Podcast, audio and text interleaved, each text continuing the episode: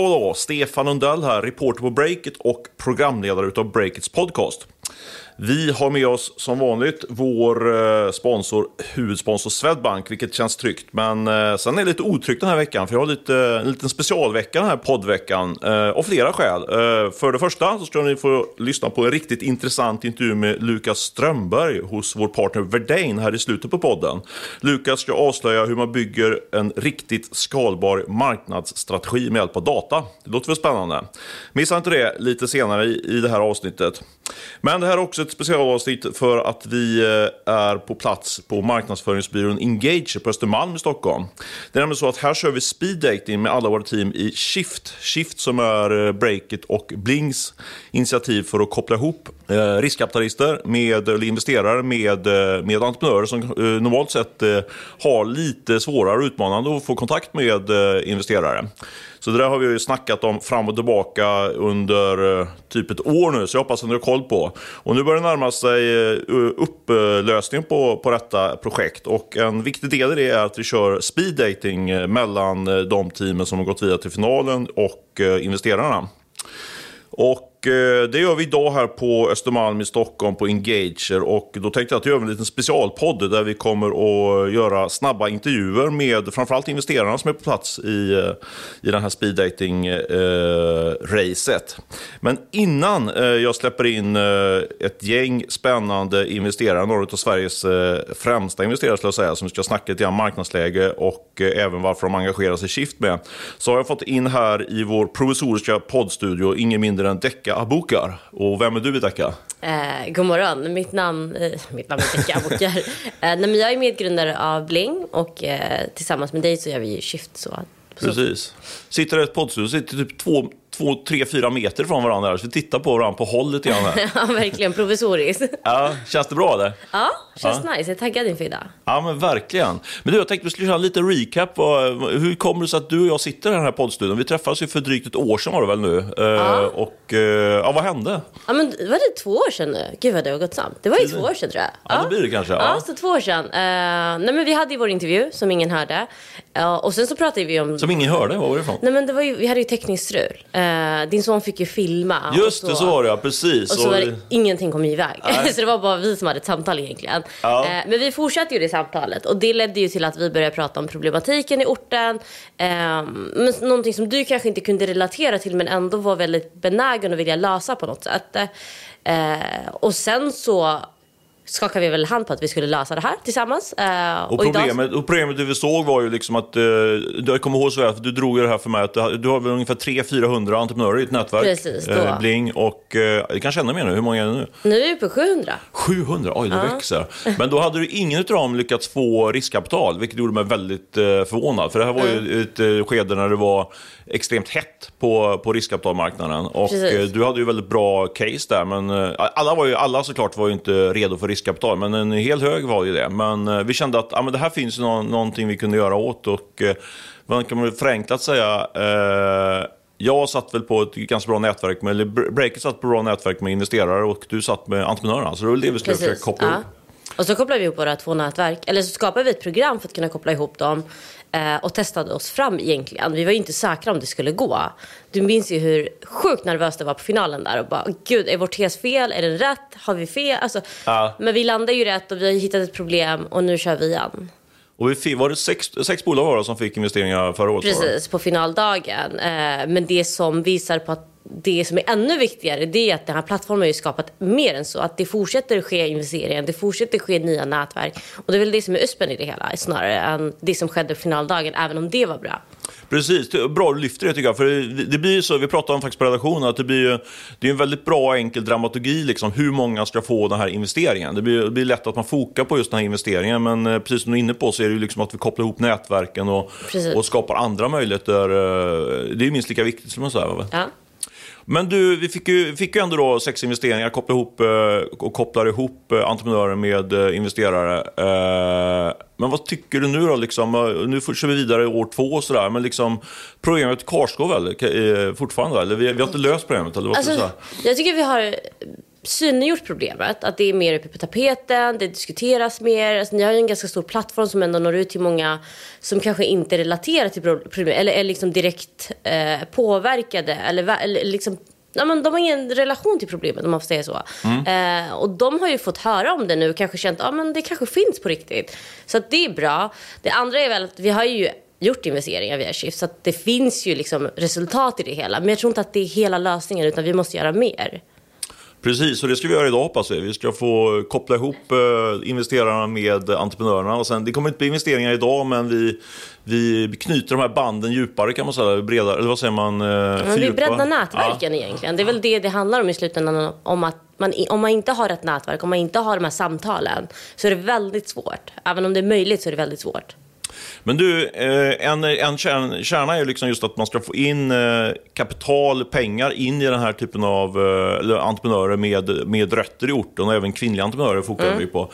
Och vi har ju liksom fram och tillbaka lite grann snackat också om att kanske vi skulle starta en egen fond för att få fart på det här. Liksom. Exakt. Jag, jag fick ju lite, lite påbackning från min vd där att det, det är kanske inte fokus för breaket men det ryktas om att du, du har fortsatt fundera på den här planen. Är, det så? Eller? Ja, alltså vi, vi vill ju lösa det här på fler sätt än Shift. Eh, och en egen fond där man kommer in väldigt tidigt och kan på något sätt våra, våga vara separatistisk är väldigt viktigt. Så att, absolut, någonting är på gång. Vi får inte riktigt säga vad. Nej, men kan, men eh, kan du vara lite mer konkret? Det, ni, ni, ni håller på att förbereda för att plocka in pengar och så här, men det är inte riktigt klart än då? Eller kan du ge mig någon mer fakta? Vi har, vi har plockat in eh, lite pengar. Allt är inte klart än. Eh, och kommer nog lansera inom max en månad. Spännande. Då fick ni en liten nyhet där i podden och eh, kan väl tisa med att jag hoppas att vi kan följa upp det här ännu mer när det är mer konkret. Då. Kan vi... Självklart, det kommer ju finnas på breaket först. Ja, men du är först på breaket. ja, ja, ja, självklart. Ja, bra bra Decka, men då, då säger vi, säger vi så, så här länge så fortsätter vi dagen här med nya intervjuer med eh, entreprenörer och andra spännande personer. Kör hårt. Tack. Yes, då har vi fått in Jimmy Jakobsson här i vår provisoriska studio på Engager. Jimmy Jakobsson är entreprenör och vd för just Engager. Uh, hur är läget Jimmy? Mycket bra, härligt att ha ett uh... Ja, men, alltså mycket bass på kontoret. Ja. Massa folk, eh, massa investerare, massa finalister från Shift några breakit-galningar. Ja, men bra. ja, vad skönt. Vi har rensat kontoret på dina medarbetare och bara kastat in dem. Ja, men eller hur. De fick åka tillbaka till någon så här covid-läge och eh, jobba hemifrån. Underbart. Mm. Du, du har ju varit med som, som backare av Shift-projektet i eh, det andra året nu. Andra året. Mm. Jag lyckades övertala första året och du körde på en andra, år två också. Vad, vad kommer det sig att ni, att ni vill engagera er? Det är ju inte, det är inte, liksom inte så här eh, givet att ni som en digital marknadsföringsbyrå ska gå in och, och hjälpa oss då och driva det här Shift-projektet. Hur tänker ni? Ah, men givet och givet, det kanske det är ändå. Det, är, det har varit ett intressant projekt från dag ett, tycker jag. När, ja, det har vi snackat om tidigare. När du, när du kom till oss första gången så var ju eh, liksom, det var ganska lösa eh, kanter på projektet, kan man ja, väl säga. Ja, verkligen. Eh, och det har ju formats ut med vägen och då har vi fått vara med och forma det. Och det har varit kul eh, och givande. Eh, men sen ur ett rent egoistiskt perspektiv så är det ju fantastiskt bra och roligt för ens eget nätverk. Mm. Att man träffar ju och lär känna massa nya människor som jag inte hade kontakt med innan på något sätt. Uh, vilket har både gett oss ja, nya vänner, uh, några kunder och vi har också kunnat göra några investeringar i liknande bolag. Ja, spännande. Jag tänkte just uh, haka på just det, för du har ju, ju också lite affärshängen får man säga och gjort, gjort investeringar. Har du, har du gjort investeringar i Shiftbolag eller har det varit bolag kopplade till Shift? Sådär, eller hur? ja, men typ. Mm. Och nu har du fått, får du lite insight på de här casen som är, som är kvar nu inför finalen. Är du, är du sugen på någon av, av eh, bolagen att göra, göra en ny investering? Ja, men det finns, eh, det finns flera. Eh, jag tycker att alla bolagen som är i finalen är intressanta. Sen kanske det är olika grad av investeringsbarhet. Några kanske behöver coachas ganska mycket innan det blir liksom affär. Andra är ju Ibland känns de nästan för mogna för Shift. Mm. Folk vill verkligen vara med. Det är ju extremt populärt att vara med i Shift och det är en bra yta för, att de, för dem att bygga sitt nätverk och såklart och också få in pengar. Mm. Uh, nej, men det är varierande, men alla bolag är ju mer eller mindre intressanta skulle jag säga. Spännande, får se om det blir någon investering från dig då privat då. Uh, jag tänkte passa på också nu, nu när jag har dig i studion. Du är ju digital marknadsföringsexpert måste man säga och eh, jag noterar att Snapchat kom med en riktigt dålig rapport här nu för ett par dagar sedan. Uh, pratar om att uh, efterfrågan då på digital annonsering faktiskt håller på att gå ner en del, i alla fall inte lika stark som tidigare. men du har ju järnkoll på den svenska marknaden när det gäller digital marknadsföring. Vad, vad är liksom din ögonblicksbild just nu av marknaden? Liksom? Är den upp eller ner eller mittemellan? Eller hur skulle du säga? Ja, men ur ett, ur ett, återigen, ur ett egoistiskt perspektiv så går Engager urstarkt och har liksom växt, ja, men växt kanske 10-15% year on year och april har varit en fantastiskt bra månad. Nå, eh, senaste tiden har varit Ja, men den har varit liksom på julhandelsnivå nästan, mm. vilket är ovanligt. För samtidigt går ju e-handeln rätt tungt på många sätt. Så många stora Eh, e-handlare har ju inte samma typ av försäljning alls som de hade förra året och det ser ju vi också och det påverkar oss på viss, till viss del. Annonseringsbudgeten har väl krympt lite jämfört med föregående år och vi annonserar faktiskt lite mindre, eh, men däremot flyttar ju många av våra uppdragsgivare då eh, fokuset till innehåll och organiskt innehåll som går starkt. Snap har väl tungt kan jag tänka mig, mm. för att det finns något som heter TikTok numera som tar väldigt, väldigt mycket tid från Snap. Eh, de kommer ha fortsatt svårt att överleva tror jag. Mm. Um, eh, sen finns det, massa, det finns ju massa stormar som pågår samtidigt. Twitter har ju enorma problem tack vare Mr Musk. Som, de har ju ett internt fokus helt plötsligt, kanske missar sin affär. Facebook, Instagram hela metaplattformen.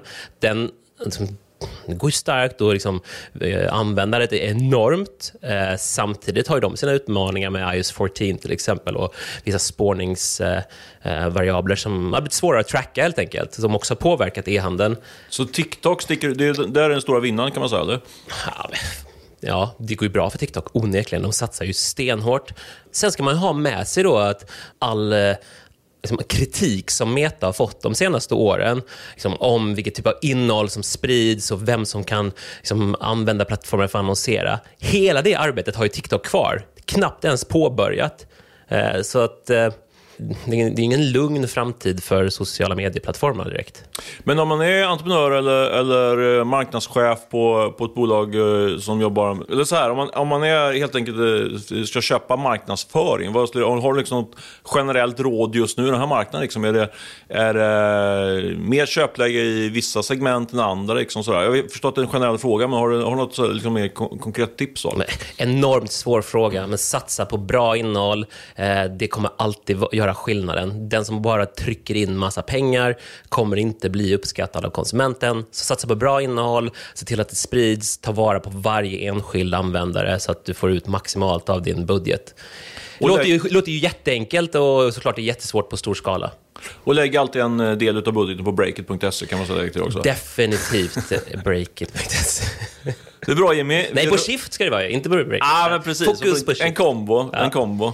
Du, eh, kul att ha med det här mm. och eh, vi lär höras framöver. Vi kör vidare helt enkelt.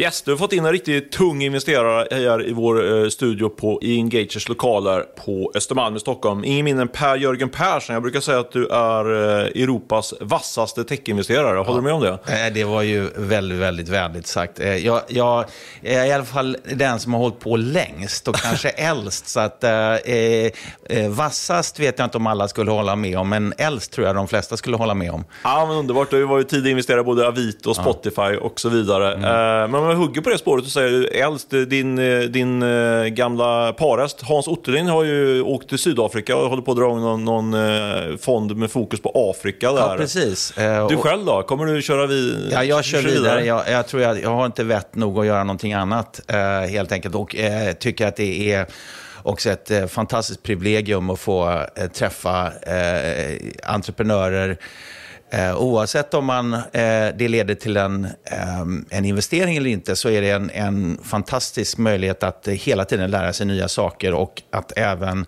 eh, se liksom hur eh, de här kraftfulla personerna vill förändra och saker till, till det bättre. och eh, eh här då, inte minst på Shift, så är det ju en, en, också ett fokus på att få spotlight på en grupp av entreprenörer som liksom inte får samma uppmärksamhet traditionellt sett. Och det tycker jag är, är, känns väldigt viktigt och, eh, och kul också. Det här är ju eh, entreprenörer som är i, tidiga fasen, eh, mm. pre-sådd, eh, såddfas kanske.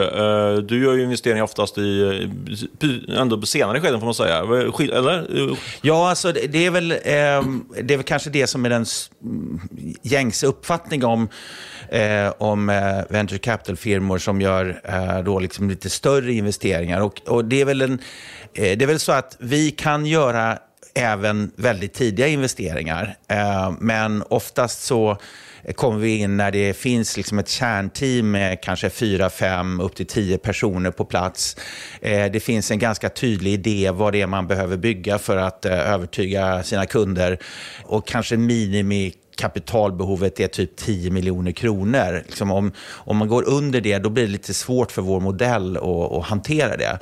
Eh, men eh, sen så går det hela vägen upp till, till flera hundra miljoner i en investering. Hur hanterar du en dag som denna då, när du träffar eh, väldigt tidiga entreprenörer? Så att säga? Liksom, är det samma typ av frågor och fokus eller får man liksom ställa om en del då, jämfört med när du, när du tittar entreprenörer som ska in kanske 100 miljoner? Ja, eh, det, det, så är det ju definitivt. Och sen, sen är det ju faktiskt så att också att vi vill börja med att skapa eh, datapunkter väldigt tidigt. Eh, där vi registrerar liksom eh, entreprenöriell liksom, aktivitet och, och, vad det är för typ av eh, marknader som man jobbar med. För att då kunna se, liksom, kanske inte vid den allra första eh, checken som ska skrivas, utan kanske andra eller tredje. Om man då ser att det här är ett, en väldigt vasst gäng som Eh, både klarar av att övertyga investerare och eh, kunder och andra nyckelmedarbetare och så, så, så finns det då eh, förutsättning för oss att göra en mycket snabbare bedömning om det är, är, är väldigt spännande att vara med på den resan. Sen har jag också två hattar på mig här. Den ena är Norson-hatten som är en, en venture capital-investering, eh, eh, liksom hatt kan man säga. Och det andra är då den stiftelsen som jag och eh, eh min fru Annika har dragit igång, eh, som heter The Inner Foundation, som har som som idé att eh, investera i eh, diversity, equity och inclusion, bland annat. Och där, där är en av anledningarna att vi också tittar i väldigt tidiga skeden. Och vi har gjort några investeringar eh, som har den inriktningen. Det finns ju helt klart och tydligt ett liksom, lönsamhetstänk i de investeringarna, men det finns också ett impact-tänk att om vi kan sätta pengar i arbete i den kategorin av underrepresenterade eh, entreprenörer så finns det då förutsättningar för att liksom både bygga värde och bygga eh, impact i olika områden i, i Sverige till exempel som inte får så mycket entreprenörsupport. Så eh, om det blir investering från din sida så kanske det är framförallt via den hatten då så att säga? Som ja, i, i, um, i nuläget skulle jag vilja säga, eh, i, det, i det skedet som de här bolagen som vi har tittat på, eller som vi tittar på idag, eh, så är det nog troligare. Men sen så är det ju flera bolag som har en karaktär som skulle kunna funka eh, bra för Northzone mm. eh, i ett senare skede. Spännande. Men du, om du sätter på dig Northern-hatten nu och måste passa på liksom nu när jag har, har en sån aktivitet här i studion. Eh, det har, ju, det har ju det är rätt skakigt nu får man säga. Eh, Krys har upp folk eh, för någon vecka sedan. Naked har flaggat för det och framförallt då kommer ju Klarna nu i början mm. på veckan. Ska minska personalstyrkan med ungefär 10 procent, 500-700 personer. Ni är en liten ägare i, via Northzone, 1 procent ungefär äger ni i Klarna, visst är det så? Ja, vi, vi, vi har ju ingen insyn via styrelse eller någonting, så att vi är ju definitivt en liten ägare. Men med den disclaimern då, så att säga, vad, vad, är din, eh, vad är din take på det som man hör från Klarna då? Den, den liksom, eh, änd, riktningsändringen som man ser ändå. Alltså, kontexten är ju glasklar. Eh, att eh, marknaden har ju eh, på kort tid, eh, nu, finansmarknaden har ju på kort tid förändrat perspektiv från att eh, premiera tillväxt till att istället premiera, premiera effektivitet och lönsamhet. Och det var väl liksom, låg lite grann i korten att det skulle komma eh, at some point. Eh, nu var det så att vi trodde ju att det var på att det skulle komma redan när pandemin slog till. Mm. Eh, och eh, skickade ut meddelanden till våra entreprenörer att nu är det dags att dra åt svångremmen och sådär. Men vi hade ju väldigt fel. Eh, det blev precis tvärtom. Det blev en, eh, ytterligare en, liksom en ordentlig skjuts på de här bolagen. Och eh, nu känns det som att det är lite baksmälla från, även från det. Och, så att det låg i korten att det var liksom en, eh, ett nytt perspektiv ifrån kapitalmarknaden och eh, då får man liksom rätta sig efter det. Eh, och det är väl också så att eh, det är sunt att gå från att när man har vuxit, som i Klarnas fall, eh, och har Eh, alltså Nordens mest värdefulla finansbolag, alla kategorier, eh, eller finansföretag, inte bara bolag, så har, har de ju gjort en, en, liksom en tillväxtresa utan motstycke, eh, skulle jag vilja säga. Och eh, då bygger man ju säkert in en hel del ineffektiviteter i systemet som man nu har möjlighet för att, eh, att adressera. Och jag, jag, tror att det är liksom ansvarsfullt att göra det och, och marknaden pekar på att det är det är det de efterfrågar också. Men jag måste ändå passa på, jag förstår att det kan vara, kan vara lite känsligt för att uttala det så, men eh, när man tittar på den kvartalsrapporten som kom här igår, igår kväll släppte de ju en eh, kvartalsrapport, då, alltså, räknar man liksom på en vanlig Ljungskile-pojks sätt så ser man ju mm. pengarna tar ju slut snart. Liksom. De måste ha in, måste ha in de här 10 miljarderna i, i nytt kapital, annars så är ju kassan tom utifrån hur jag räknar. Du kan ju det här mycket bättre. Hur ser du liksom på deras finansiella situation? Ja, jag, för, först har jag inte läst rapporten och... Eh, ja, underbetyg, ja, har ja, det. Nej, så att eh, eh, det är inte jag som följer det eh, personligen på, på Northzone. Eh, men, eh, och, och sen så är det ju så liksom att bolag kan ju ändra på sina operating costs och, och, och så. Och de har ju en enormt stark ägarkrets, att jag är fullt eh, har fullt förtroende för Sebastian och gängets eh, förmåga att, att eh, liksom manövrera marknaden, i hur det, hur det än ser ut. Kommer, det, ju, täck, kommer det täcka er andel i nyemissionen som snackas om? Ingen aning. Ingen aning? Nej, okej, det är bra Per. Men du, om, vi, eh, om man lyfter blicken lite grann, om man nu sett eh, Klarna ett av casen eh, som, som så att säga, drabbas av det här nya, nya skiftet i marknaden.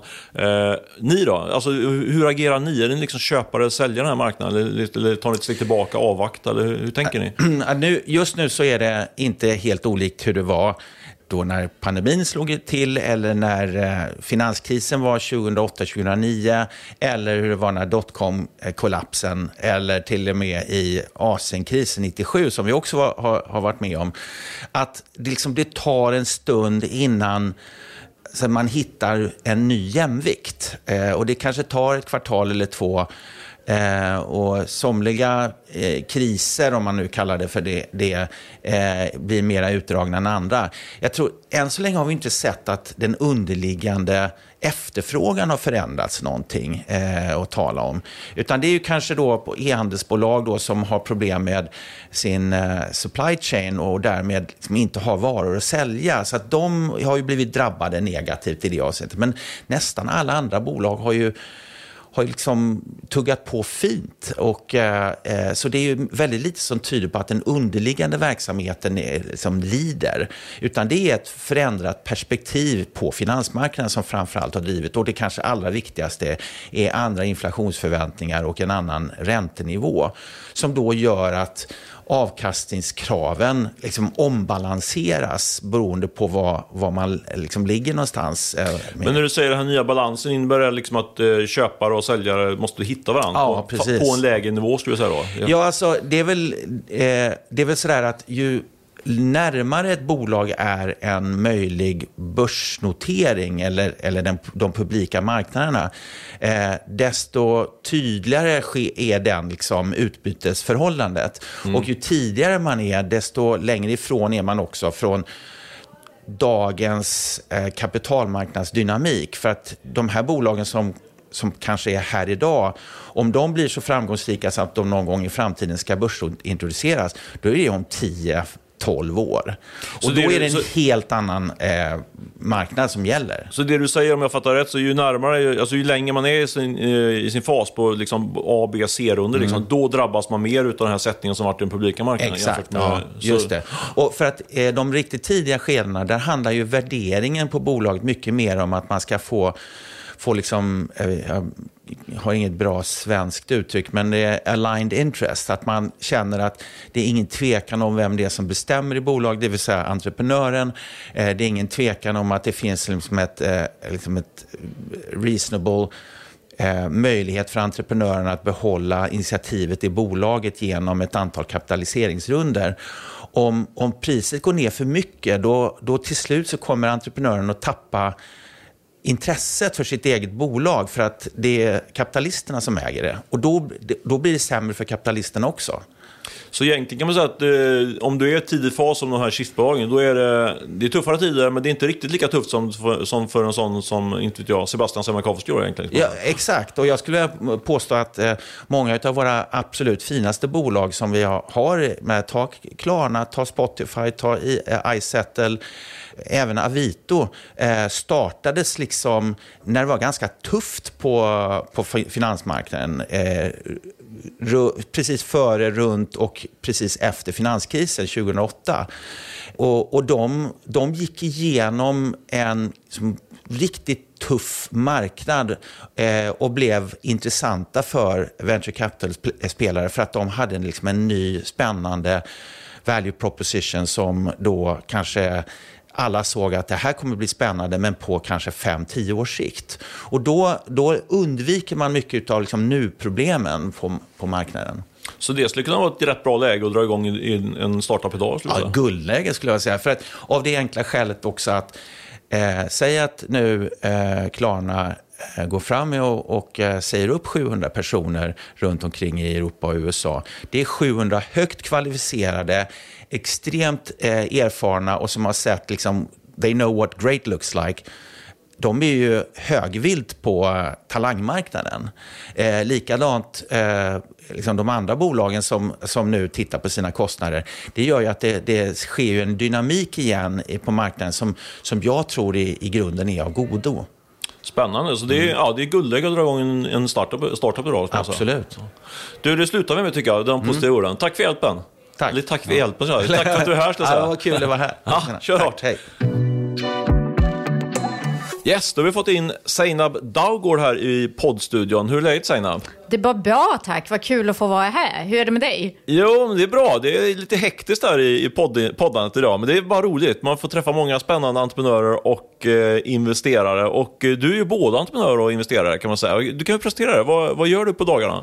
Ja, men jag, jag ägnar mig åt någonting väldigt betydelsefullt. Jag jobbar med kvinnohälsa på Högcare. Eh, och vi hjälper kvinnor eh, över hela landet med att ta kontroll över sitt eh, välbefinnande och hjälper, ger dem verktygen för ett hållbart välmående. Um, och vi är väldigt, uh, vår grundare Mia Lundin har skrivit flera böcker i ämnet om hormonellt uh, välbefinnande.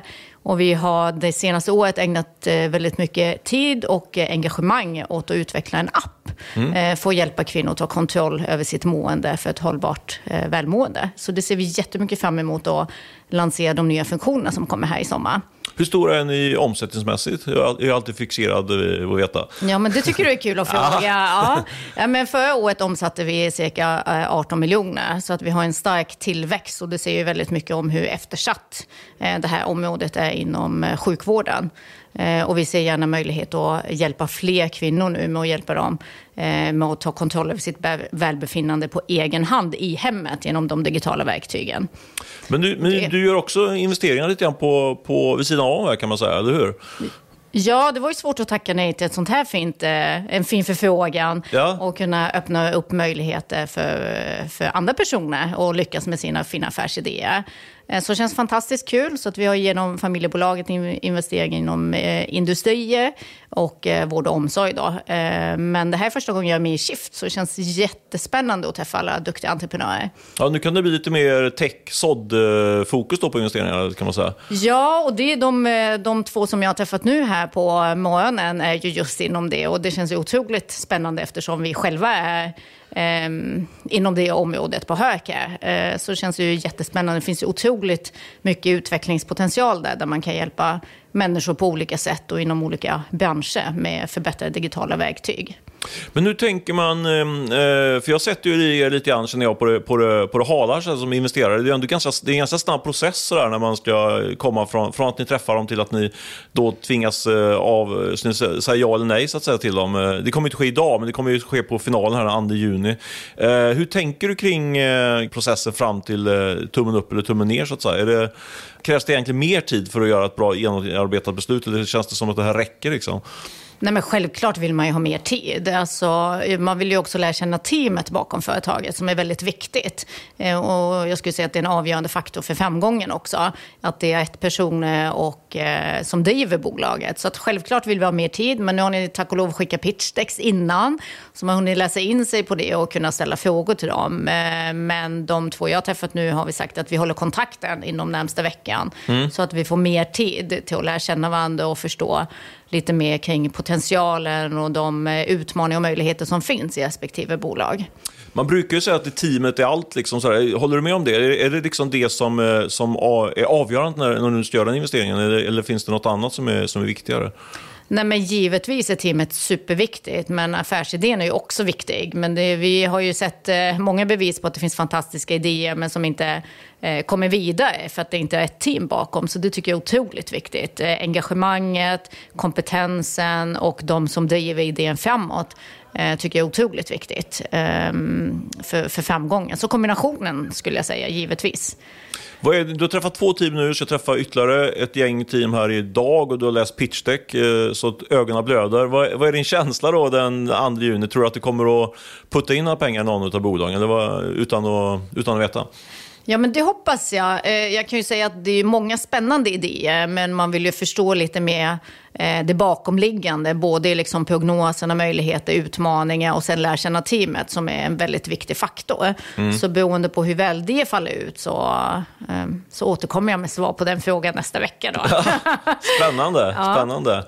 Ja, men kul att ha med det här och eh, det ska bli jätteintressant att följa liksom, den här processen fram till finalen. Och eh, jag håller ju såklart tummarna för att det ska bli någon investering. Ja, tack. Ja, men det ska bli jättekul att träffa de resterande teamen idag. Grymt. Ja. Tack för att jag får vara med på det här. Ja, men absolut. Vi är jätteglada att du är med. Ja, tack så mycket. Yes, då har vi faktiskt fått in uh, ingen mindre än tandborstkungen här in i studion, Noel Abdajem. Uh, hur känns det inför det epitetet? Vi kallar det för tandborstkungen på breaket. Hur känns det? Ja, precis. Nej, men det, det, det känns bra. Det känns bra. Jag ska inte klaga. Det är en fin titel att ha. Ja, verkligen. Det är inte alla som har kungatiteln. Nej. Du, och orsaken till att du kallas tandborstkungen är för att du har dragit igång ett bolag som heter Humble som bland annat säljer eh, bambutandborstar, eller hur? Det stämmer bra. Precis. Men nu kan man säga att du gått vidare lite grann, eller inte gått vidare. Du har vidgat ditt, ditt mm, mm. imperium mm. och eh, byggt, eh, tryckt in Humble i en, i en börsgrupp som nu håller på att köpa upp en massa bolag inom, vilket segment då, ska man säga? Men jag skulle väl kalla det för bättre för planeten, bättre för hälsan inom FMCG, alltså fast moving consumer goods. Så det, det är vårt fokus. Just det. Inom främst food and snacks och personal care. Och ni köper så det står till. Hur många bolag har ni köpt sen, sen ni satte bolag på börsen? Nej, men vi har köpt eh, strax över 30 bolag eh, under en eh, ja, knapp, knapp ettårsperiod. Så vi har varit väldigt, väldigt aggressiva. Och du, du är inte vd för Humble, men du är största, största ägare i Humble. Vilken roll har du? Är, är du liksom med framförallt i de här förvärvsprocesserna? Eller skulle du säga att du... Ja, men initialt nu när vi byggde upp hela strukturen med ledningen så var jag väldigt involverad i, i, eh, i förvärven. Eh, det var ju mycket eh, av mitt gamla nätverk av entreprenörer som man fick bjuda in till gruppen. Men nu har vi byggt upp en, en väldigt bra struktur. Vi har, vi har sju personer bara på M&A som sitter och arbetar med, med våra förvärv och jag själv ansvarar idag för den operationella delen. Det är alltid det jag själv gillat. Så jag, jag finns där som stöd för alla entreprenörer parallellt med att jag bygger upp liksom vår ledningsgrupp som jobbar tillsammans med dotterbolagen. Hur, jag är sjukligt intresserad av just, den här, just de här förvärvsprocesserna och sådär. Men det är sällan ja. man får titta in bakom kulisserna. Hur, mm. hur, hur, snabbt kan det gå liksom från att du har ett bolag på din radar så att säga, till ja. att det blir en done deal? Så? Är det liksom år eller är det Nej, veckor? Alltså, ja, vissa, vissa processer kan man ha haft kontakt med en entreprenör i, i liksom ett år och till slut så hittar man en väg. Andra processer, ja, vi träffas, vi känner oftast till varandra sedan innan eftersom att vi verkar i samma bransch. Och eh, vi kan oftast hålla tempo, komma överens om ett pris och stänga inom två till tre veckor. Mm. Vilket, vilket är väldigt tacksamt. Givetvis så gör vi väldigt eh, eh ordentliga DD-processer men eh, min erfarenhet när man jobbade mycket med PE-bolagen, det var att de hela tiden behövde förstå marknaden, behövde förstå segmenten, men det kan vi redan. Så vi fokuserar endast på det legala och det finansiella, för vi vet redan hur marknaden ser ut och funkar. Eh, spännande. Och nu, ni är ju ett förvärvsbolag och gör ju, gör ju många nya förvärv. Men samtidigt så har ju marknaden gått in i ett helt annat läge nu de sista, mm, sista mm. månaderna får man säga. Ja. Uh, hur påverkar det er? Liksom, blir det liksom, får, får, uh, billigare? Får ni liksom mer attraktiva propåer eller är det, eller är det att ni liksom tar, tar ett steg tillbaka och pausar lite grann? Eller hur, hur tänker ni och hur, och hur påverkas ni? Nej, men vi, vi behöver ju liksom ha ett någorlunda bra börsklimat för att den här modellen ska funka.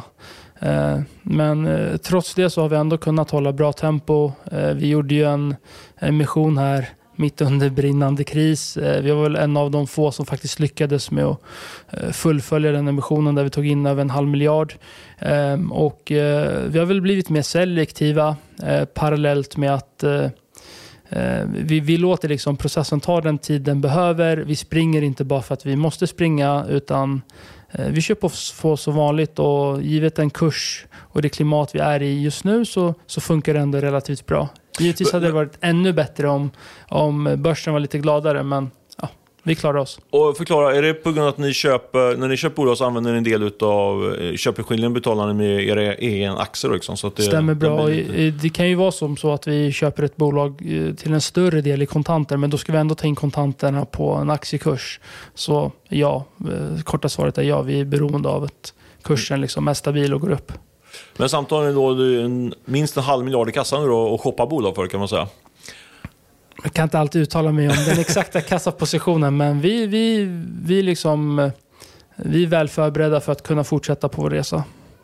Du, jag hade med mig Per-Jörgen Persson här, eh, investerare i Northorm. Mm. Han sa att det, var, det är liksom guldläge tyckte han då, att dra igång ett bolag nu. Det finns mycket attraktiv personal som kanske har fått tvingas sluta på någon av de stora startupsen och eh, drar man igång en startup så har man kanske ett ganska långt perspektiv. Sådär. Absolut. Eh, lite ledande fråga då, men, eh, och, men du kanske tycker tvärtom. Vad, vad, vad, tycker du? Är det, liksom, är det guldläge att dra igång en startup nu, eller hur skulle du säga?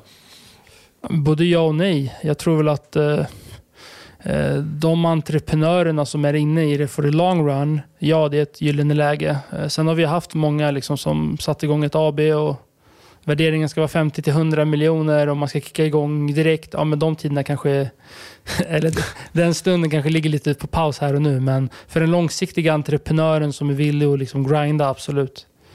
Va, du är med här i Shift ju, eh, som vi tycker är superkul att du, att du engagerar dig eh, och investerar antar från egen plånbok. Det är inte Hammels plånbok som mm, mm. Vad är din känsla så här långt då och eh, vad, vad är ditt mål med, med Shift utifrån ditt perspektiv?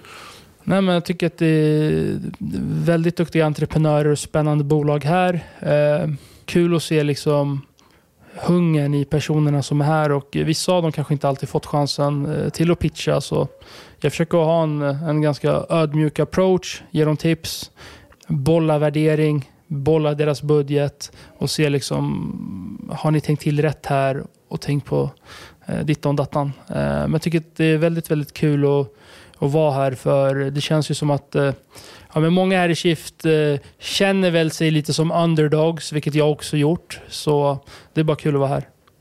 Och vad tror du, finalen 2 juni, du har träffat en del av teamen, läst lite pitchdecks och så här. Mm. Vad, är, vad är din känsla? Tror du att du kommer att göra en investering den 2 juni eller kommer du passa?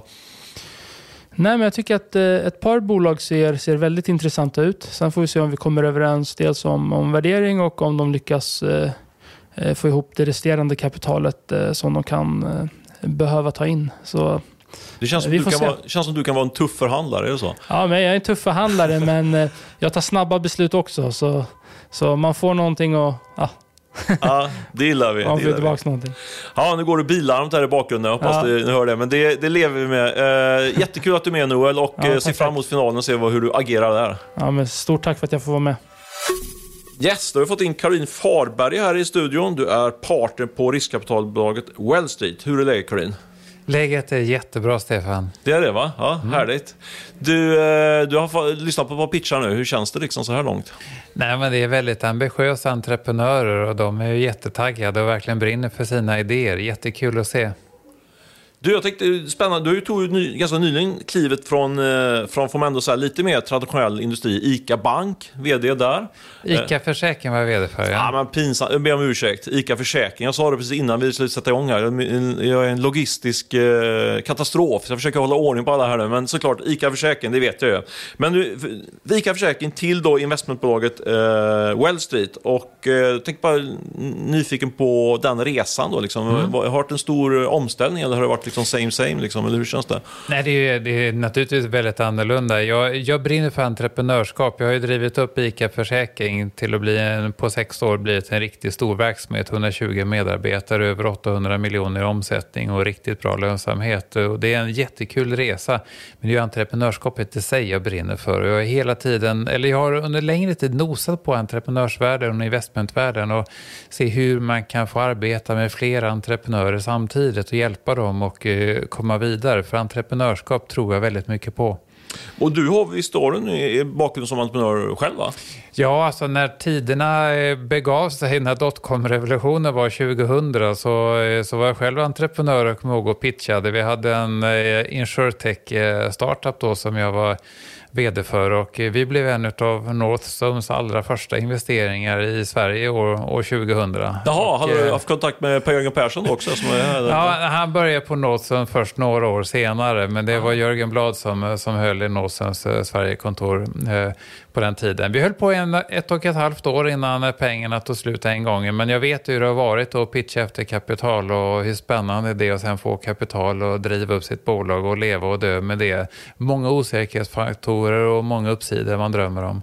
Men du, när, vi, eh, när du tänker tillbaka på den tiden och dotcom-bubblan och sen så i, och, och reflekterar utifrån eh, det läge som är just nu. Liksom. Nu är det ju väldigt skakigt på marknaden. Kan du se liksom, eh, några likheter eller, eller Ja, alltså jag kommer ihåg redan när jag pitchade år 2000 så, så började ju, det började tajta till lite grann. Va? Och, eh, och man märker ju lite grann samma tendenser nu också, att det, det är en större rädsla i marknaden. Det går långsammare i, eh, i alla processer och eh, riskkapitalister håller lite mer sina pengar. ni också eller? Håller... Eh, nej, alltså, alltså, vi- alltså, vi vill ju hålla vår linje. Eh, därför att i, i slutändan, pengarna finns ju fortfarande i fonderna.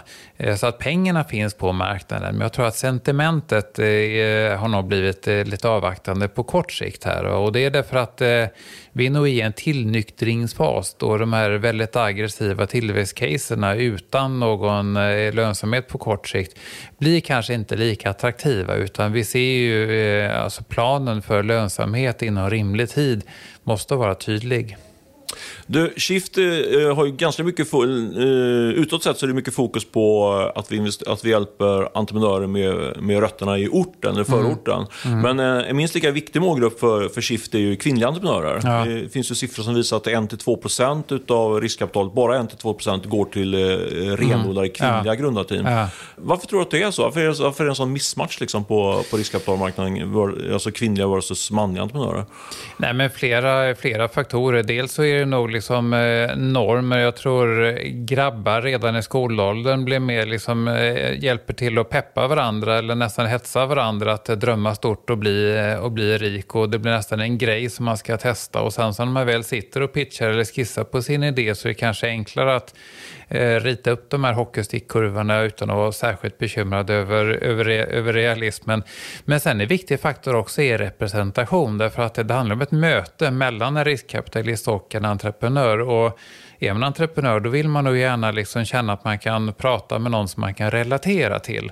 Och så länge som många riskkapitalister är liksom välutbildade vita grabbar ifrån eh, storstan så känner man inte att man tillhör den kategorin så kan det vara svårt att ja, kan, kanske kontakta och relatera någon till det. Jag märker själv det sen i januari då det blev offentligt att jag skulle komma till Wall Street. Har ju många entreprenörer hört av sig direkt till mig via olika eh, kanaler, LinkedIn och så. 90 procent av de som hört av sig till mig är kvinnor.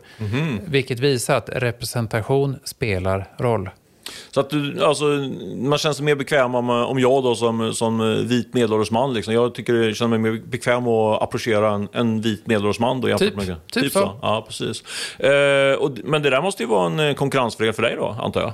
Och för Wall Street? Ja, alltså vi, alltså vi är ju ska vi säga, ett välbalanserat team på Wall Street och vi vill ju adressera hela marknaden. Vi vill vara samhällsbejakande investmentbolag och då är det viktigt att vi också själva har en bredd av de som jobbar hos oss och det tycker jag att vi har. Du, en, en sak som vi, som vi pratade om tidigare här innan, innan vi kom in i poddstudion, för några dagar sedan innan vi, när vi mm. sprang på varandra på, var det Norssons mingel tror jag? Ja. Eh, det var liksom, du, du har ju erfarenhet att eh, bemötas både som man och ja. kvinna. Kan du liksom eh, utnyttja den erfarenheten på något sätt i din nya roll som, eh, som investeringsansvarig på Wall Street? Ja, men det är väl så att jag har kanske en ganska bred beteenderepertoar att, eh, att välja bland. Va? Därför jag har ju fört mig som en man i näringslivet i 50 år och vet vilka knep man kan ta till. Och när man kan eh, dra till med en killgissning bara för att det kommer igenom en, eh, en svår eh, situation eller andra tricks. Jag, jag är också ganska van att hantera alfahannar runt omkring mig och blir inte liksom intimidated utav det. Så att, eh, jag, har en, jag har en bred repertoar av beteenden och handlingsmönster att falla tillbaka på. Man kan säga att du har liksom båda repertoarerna på något sätt. Så du 100% eller 50% bättre möjlighet. Ja, jag har en intressant blandning i varje fall. Ja, spännande. Men du, eh, jag har frågat, eh, avslutat med den här frågan till de flesta som varit här inne i studion. Eh, och den frågan ställer jag mycket av, och pratar själv också. Jag vill ju verkligen att det ska bli investeringar i, i mm, Shift. Hur är din känsla nu? Liksom? Du, du tittar på, på, på träffat ett par team och ja. jag vet att du läst pitchdecken noga. Ja. Vad är din känsla? Tror du att det kommer, kommer ni, du och Wellstead slå till så att säga nu den 2 juni? Eller ja, men det, ja, men det, det, det, kommer att bli eh, investeringar. Det, eh, det finns några korn. Det måste ju naturligtvis vara en eh, match med, med den egna liksom, plånbokens investeringsfilosofi och dessutom så måste casen verkligen vara VC-case också. Va? Nu har ju liksom det tvättats längs vägen eh, i den här processen fram till hit så att det, någonting kommer att hända. Tror du att eh, värderingen kommer vara en, eh, att, att det kan vara en eh, nu hittar jag inte ordet. Alltså, det kan skälpa, för. Men liksom, alltså, kan det vara en, issue, en större issue här? Mm. Eller din känsla liksom, när du tittar på er så att de har för höga ja. förväntningar? Eller, eller, Nej, men det finns det... ju, alltså, det, det, det, är ju alltid ett förhandlingsspel uh, det här. Och, uh, och det, det är liksom, men det ligger nog fortfarande inom ramarna för vad som i slutändan kommer att leda till investeringar. Men självfallet är ju en, alltid en förhandling. Mm, mm. Ja, men superspännande att ha det här och, och eh, ännu mer spännande ska det bli att följa mm. ditt agerande den 2 juni här då. Eh, ser jag fram emot. Ha det så bra så hörs vi och syns då. Tack så mycket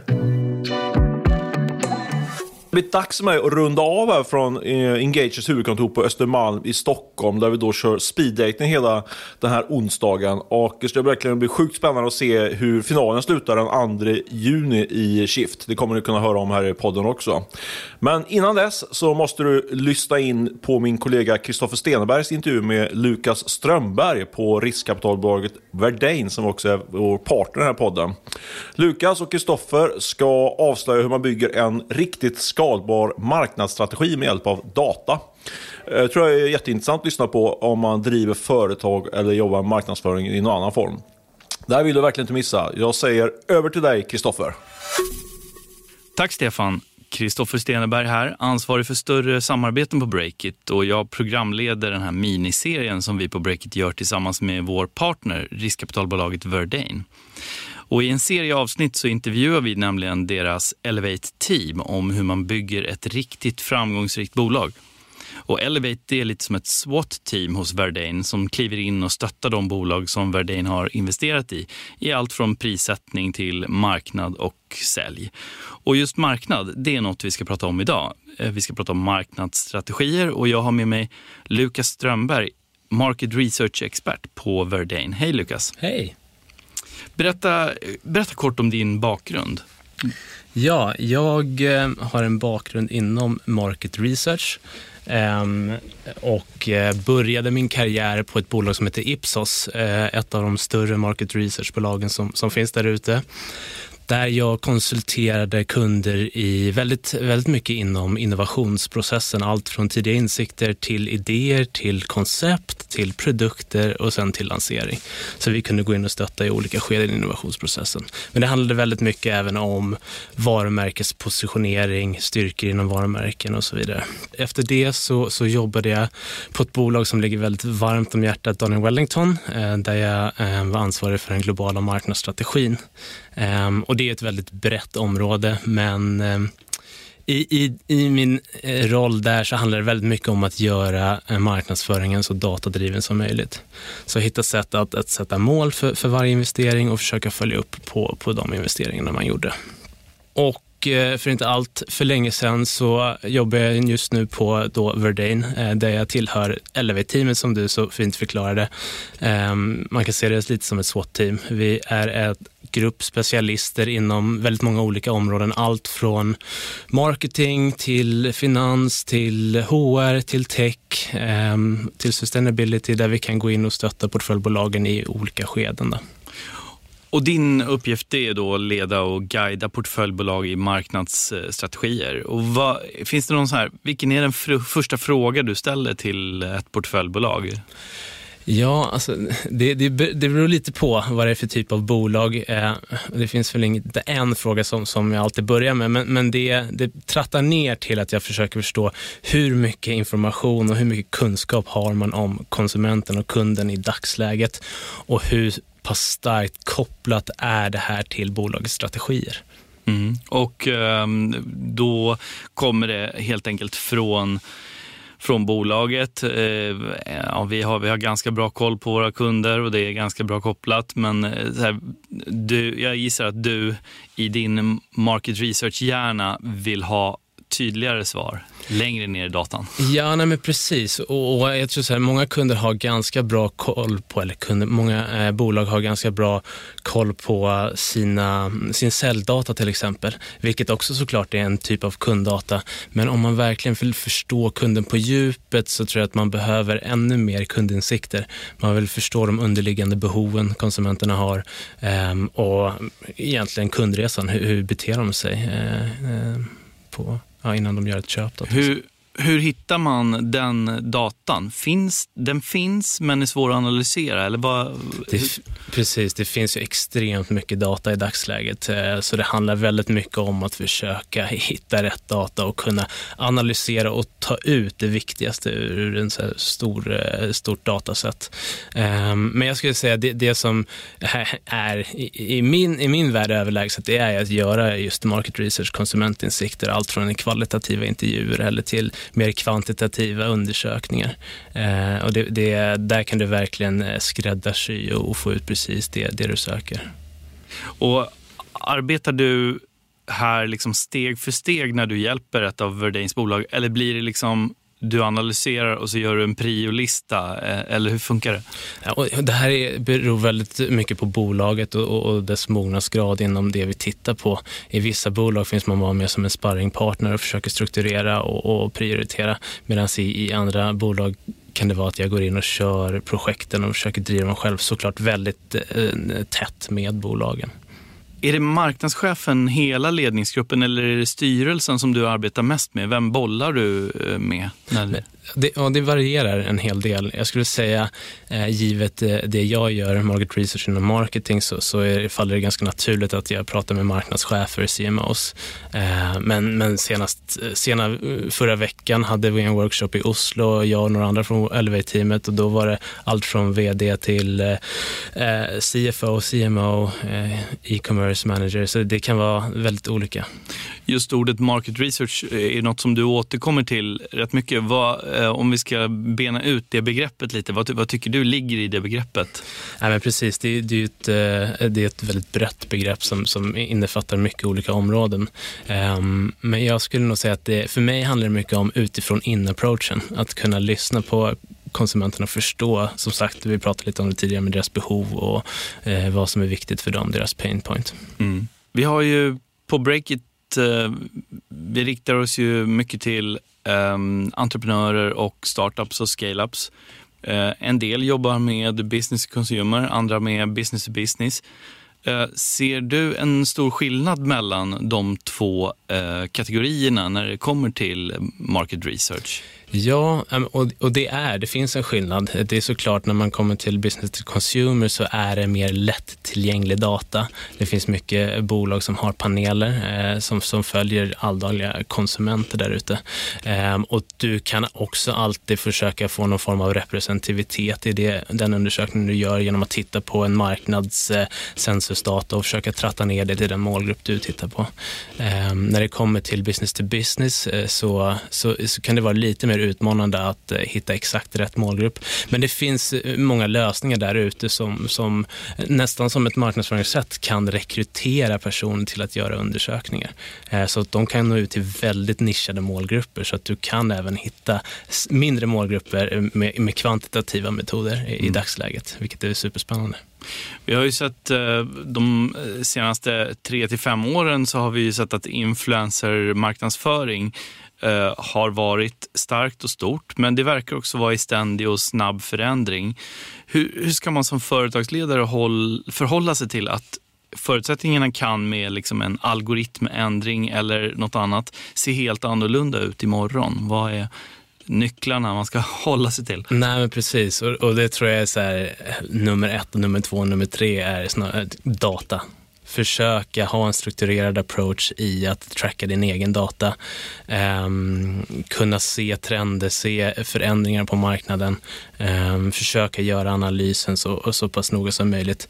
Och sen inte göra sig för beroende av en kanal. Eh, för det tar ganska lång tid att ställa om om det är så att du ser att eh, vi måste hitta på någonting nytt här. Vi behöver testa en annan mediamix. Eh, så att man, man har en lite bredare approach och inte snör in på just bara en sak. En bred palett helt enkelt för att säkra för att eh, plötsligt så genererar TikTok 65 eh, procent mindre eh, klick eller sälj eller konverteringar. Ja, precis. Och det tror jag det är avgörande. att Försöka redan från början eh, följa upp och göra eh, uppföljningar på, på sina marknadsinsatser. Du återkommer mycket till att lära känna sin kund, veta vad kunden vill. Det känns som en, eh, en hörnsten för dig. V ehm, varför är det viktigare än att veta vilken kanal och vilket budskap man har? Mm. Nej, men jag, tror inte, jag tror inte det handlar så mycket om vad kunden vill. Eh, kunden vet inte alltid vad den vill. Utan jag tror man behöver gå på djupet och förstå just eh, vad, vi pratar om vad, vad, är behoven? Vad är det som, som är utmaningarna för kunden idag?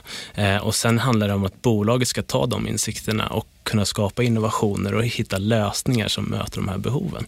Eh, och det är lite uttjatade uttryck från Henry Ford, men eh, det, det är lite sådär, om, om man frågar vad kunden vill ha så vill de ha en snabbare häst. Eh, så att försöka gå lite djupare, förstå behoven och sen skapa innovation på det. Ja, intressant. Jag, jag, tycker ändå inte det är så slitet det där Henry Ford-uttrycket. Okay. ja, det, det, det säger någonting. ja.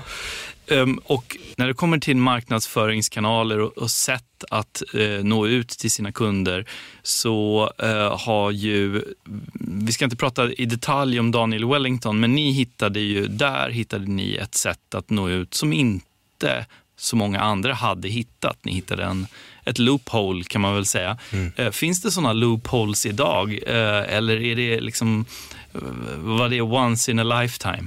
Nej, men det handlar ju såklart väldigt mycket om timing på, på många olika sätt. Allt från marknadsföring till att hitta en produkt som är distinkt och som, som konsumenterna vill ha. Um, så att, men med det sagt, så när väl TikTok poppade upp så kunde du ju få en extrem, eh, en extrem reach, eh, räckvidd på, på, din marknadsföring och det kan du fortfarande göra.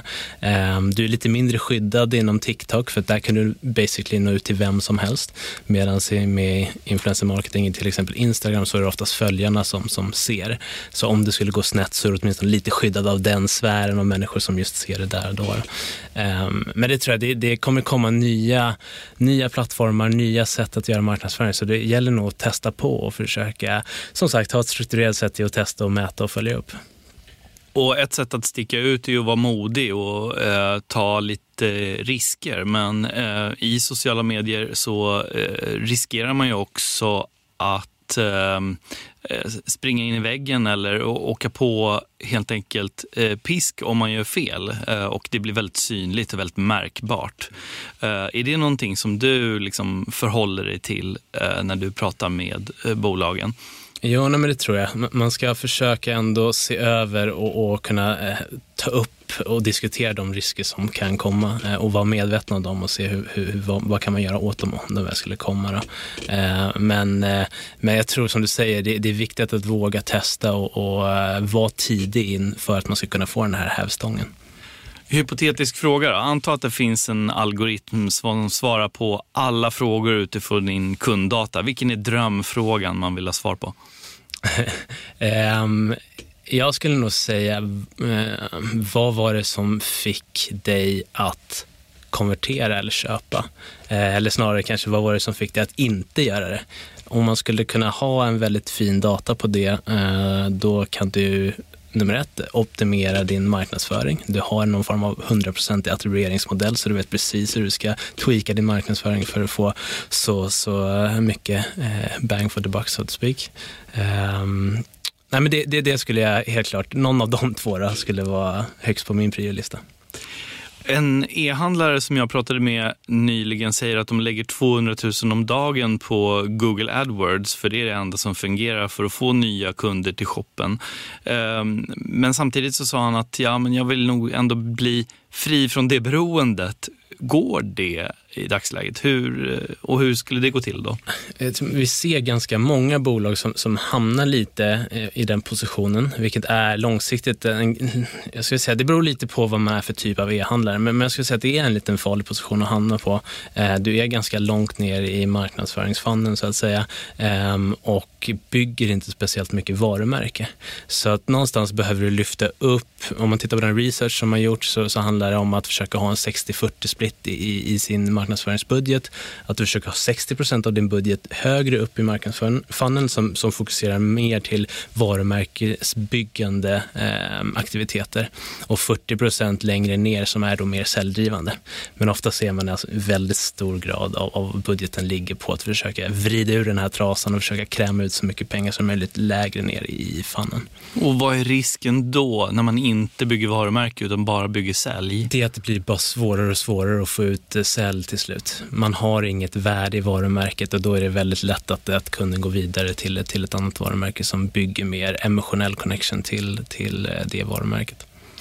När blir du nöjd efter att ha liksom hjälpt ett bolag till en fin marknadsstrategi? Vad är liksom dina nycklar för success?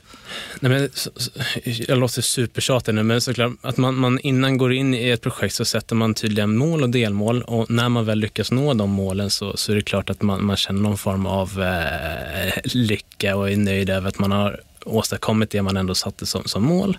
Eh, men sen tror jag, jag som person blir nog aldrig riktigt, riktigt nöjd utan eh, man, det, marknaden ändras så pass snabbt. Eh, man behöver ha en, det finns ingen perfekt approach i att till exempel mäta sina marknadsföringsinsatser utan det handlar mycket om att triangulera och försöka ha olika approacher, att titta på olika skeden i, i marknadstratten. Eh, så, så i, i eh, mångt och mycket kanske inte helt nöjd alltid. Hur, du arbetar ju eh, mycket eller uteslutande med svenska bolag, eller hur? Um, ja, uh, som sagt, vi har ju även bolag i, i, uh, i Oslo, uh, i Norge, i, i Tyskland, i, i Finland. Så att det, det är lite varierat, även i UK och sådär. Skiljer sig de svenska bolagen åt gentemot de utländska när det gäller att ha en bra och aktiv marknadsplan och marknadsstrategi? Nej, det skulle jag nog inte säga. Det, man ser så många olika fall eh, eh, och det, det, är ganska likt i, även i, i, Sverige som det är i andra länder. Eh, men det, det, finns ju stora utmaningar som sagt med att försöka eh, utvärdera sina marknadsföringsinsatser. Så att det är eh, globalt tänkte jag säga. Eh, slutligen då, finns det någon typ av marknadsföring eller sätt att eh, nå ut på som du håller dig borta från och kanske rekommenderar andra att hålla sig borta från? Eh, ute efter någon red flag här ja. i, i marknadsförings... Nej, men jag, så jag tror att det, det, kan vara ganska farligt, framförallt för den yngre generationen, att man går ut och rider på vissa vågor som är just där och då. Att det kan vara nära, inte för att det är greenwashing på det sättet, men att man ligger ligger på gränsen och att man då kanske inte riktigt står för det i hela eh, uppbyggnaden av bolaget. Och konsumenterna är väldigt duktiga på att syna sådana här saker om man inte gör tillräckligt som ett bolag. Så även om man kanske menar gott så kan det slå negativt på bolaget. Men såklart allt etiskt som, som går över gränsen där som är kopplat till till exempel greenwashing eller någonting annat, det är såklart eh, red flag deluxe. En stark koppling till eh, ja, bolagets befintliga strategi och position och att vara bottnad och grundad i eh, hållbarhetsfrågor är bättre än att ta små korta vinster helt enkelt. Ja, men lite så. Och, och, även om man gör saker, om man inte känner att man som bolag är riktigt där i dagsläget, ja, men då, är det ändå, kan det vara en kantboll om man ska börja kommunicera det. För att eh, kunderna är som sagt väldigt bra på att syna om du, om du inte följer och då kan det, eh, kan det slå lite negativt även fast du försöker göra ett bra jobb. Då. Men sen så finns det borderline med att eh, vissa data som, som konsumenterna kanske inte ens vet att de delar med sig, där ska man också vara väldigt försiktig försiktig att inte eh, försöka ta del av sådana eh, dataströmmar. Mm, det var lite intressant. Jag måste ändå haka fast i den frågan. Vad, vad menar du med det? Nej, men det finns lite, lite plattformar och sånt där man, man man kan köpa data och det är inte alltid att kunderna vet att man, man äh, är trackad. Äh, så där är det borderline, det finns vissa attribueringsmodeller och hela den biten. Äh, så, så, där ska man nog vara lite försiktig, att man har koll på vilken data man analyserar. Tack Lukas Strömberg, Market Research Manager på Verdane. Tack.